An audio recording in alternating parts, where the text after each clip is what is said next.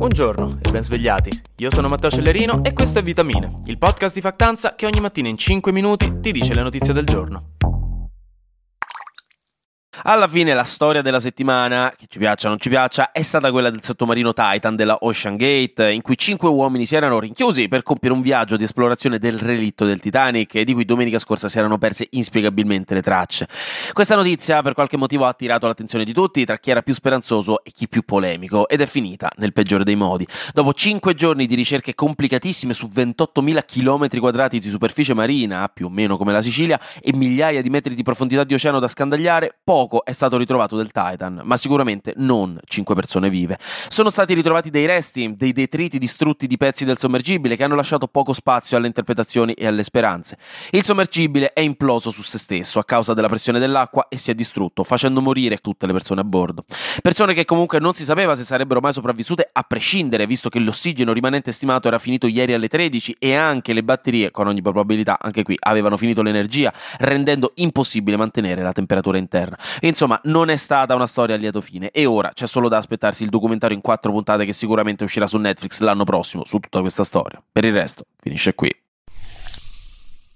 È esploso invece un grosso scandalo, una specie di Me Too all'italiana per quanto riguarda le agenzie di comunicazione, le agenzie pubblicitarie, dove piano piano stanno uscendo fuori sempre più testimonianze di ambienti di lavoro incredibilmente tossici e ipersessisti e dove tutto è partito da una chat di gruppo di We Are Social, dove We Are Social è una delle più importanti agenzie di comunicazione in Italia e all'estero a livello internazionale e recentemente è tornato alla luce proprio un evento risalente al 2017 quando un'ottantina di uomini che lavoravano negli uffici italiani aveva creato una chat in cui venivano fatti commenti commenti pesanti, sessisti e abusivi nei confronti delle colleghe, le tipiche cose grevi che si possono sentire negli spogliatoi a 14 anni e che già lì non vanno bene, ma in un contesto lavorativo quello era sintomo di un ambiente di lavoro tossico. Tutto è tornato alla ribalta recentemente, come dicevo, con un'intervista di Massimo Guastini, che è un pubblicitario italiano molto famoso, e quindi si è ricominciato a parlare delle testimonianze di luoghi di lavoro sessisti e abusivi, in cui sembra chiaro che il sessismo e le molestie siano e siano state sistemiche nel mondo delle agenzie di comunicazione, nonostante comunque in diverse realtà come We Are Social, adesso, a, dopo anni di distanza, sembra che siano stati fatti passi in avanti. Però chissà che non ne esca fuori uno scandalo grosso davvero come il MeToo e che finalmente si scosti il velo di maglia di omertà che è sempre così forte in contesti simili prima che qualcuno inizi a parlare. Proseguo offrendovi, deliziandovi con qualche notizia più leggera, ma proprio in stile colapesce di Martino. Notizie leggerissime perché oggi non avete voglia di niente. È venerdì e volete solo che la giornata finisca, così stasera andiamo tutti al plastic.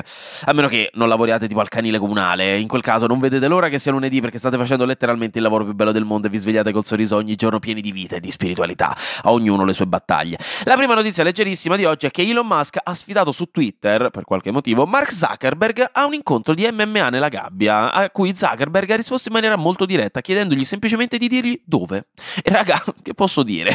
Io non aspetto altro che vedere una cosa del genere, una cosa così a caso, così assurda, altro che Logan Paul contro Floyd Mayweather. Io questo voglio vedere, due degli uomini più amati e allo stesso tempo odiati del mondo che provano a fare a pizze come liceali annoiati e un po' fatti il mercoledì pomeriggio. Questo è intrattenimento. Comunque Elon Musk ha sfidato Zuckerberg a lottare, diciamo con un tono un po' scanzonato, per il fatto che Meta ha annunciato di star lavorando a un rivale di Twitter Twitter un progetto chiamato Threads, cosa che ovviamente appunto a Elon Musk non piace, visto che ha pagato 44 miliardi di dollari per comprarsi Twitter, e sembra da voci di corridoio abbastanza confermate, di The Verge di solito, che Zuckerberg sia serio nell'aver accettato la sfida. Senza contare che tra l'altro il fondatore di Facebook pratica Brazilian Jiu-Jitsu da tre anni ormai, quindi in realtà sa combattere, quindi insomma vedremo se lo riempirà di Matt Zuckerberg.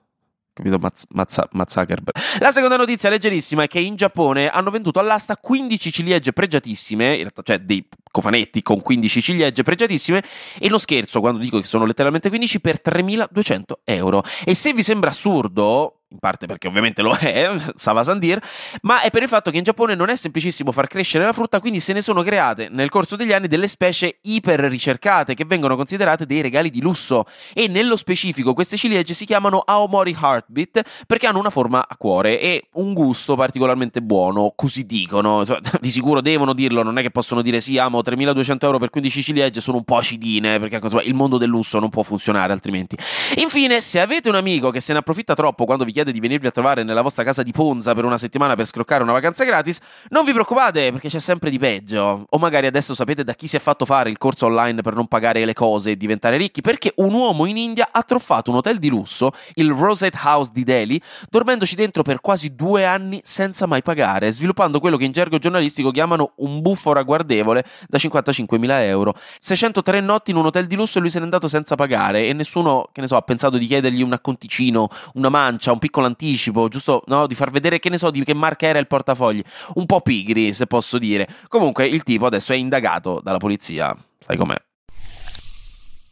Mm, Flash News. In Cina è in corso un'ondata di calore enorme che ha portato per esempio a Pechino a registrare il giorno più caldo di giugno degli ultimi 60 anni con 41,1 gradi centigradi per 21 milioni di abitanti della città. L'Unione Europea ha approvato una legge che costringerà entro il 2027 i produttori di telefoni a rendere le batterie staccabili e ricambiabili per aiutare i consumatori a non dover pagare una fucilata se la batteria si rompe, ma palesemente in realtà lo fanno per il gusto del nostalgico di quando da ragazzini con i nostri primi Nokia mezzi scassati ogni volta che ci cadeva il telefono si apriva in tre pezzi e ci toccava fare la camminata della vergogna per andare a recuperare la batteria a 3 metri da noi e rimetterla dentro per riaccendere il cellulare. Bei tempi. Infine, secondo uno studio pubblicato su Lancet, si prevede che entro il 2050 un miliardo e 300 milioni di persone avranno il diabete contro il mezzo miliardo di oggi. Questo è dovuto prevalentemente all'aumento dei casi di obesità mondiale e delle disparità economiche che causano stili di alimentazione inadeguati, per cui non si prevede che i tassi di diabete si abbassino in nessuno stato del mondo, ma che si alzeranno e basta.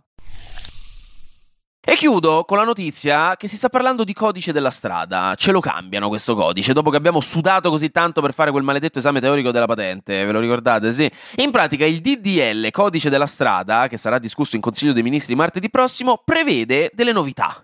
Per esempio, la revoca vita della patente per i recidivi che guidano da ubriachi o da fatti, quindi insomma, no, abbastanza linea dura da parte di questo governo. Poi ci sarà il divieto totale, proprio assoluto, di bere alcol prima di guidare, mentre ora in teoria un bicchiere di birra o di vino si può bere chi non è più neopatentato.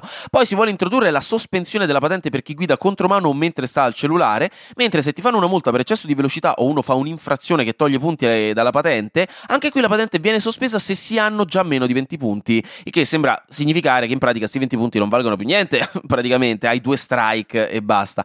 Poi i neopatentati non potranno più guidare macchine di grossa cilindrata prima dei tre anni di patente, mentre ora ne bastava solo uno, e sui monopattini elettrici, per esempio, sarà obbligatorio avere vabbè, targa e assicurazione, ma soprattutto casco e non c'è modo migliore per far smettere alle persone di usare un monopattino elettrico che costringerle all'umiliazione di mettersi il casco, cosa che ha il potere di far sembrare chiunque lo indossi più vulnerabilmente buffo di una macchia di acqua sul cavallo dei pantaloni che gli amici immediatamente iniziano a prenderti in giro dicendo che ti sei fatto la pipì addosso, nonostante abbiate tutti 25 anni suonati e certi scherzi non li sentivi dalle medie.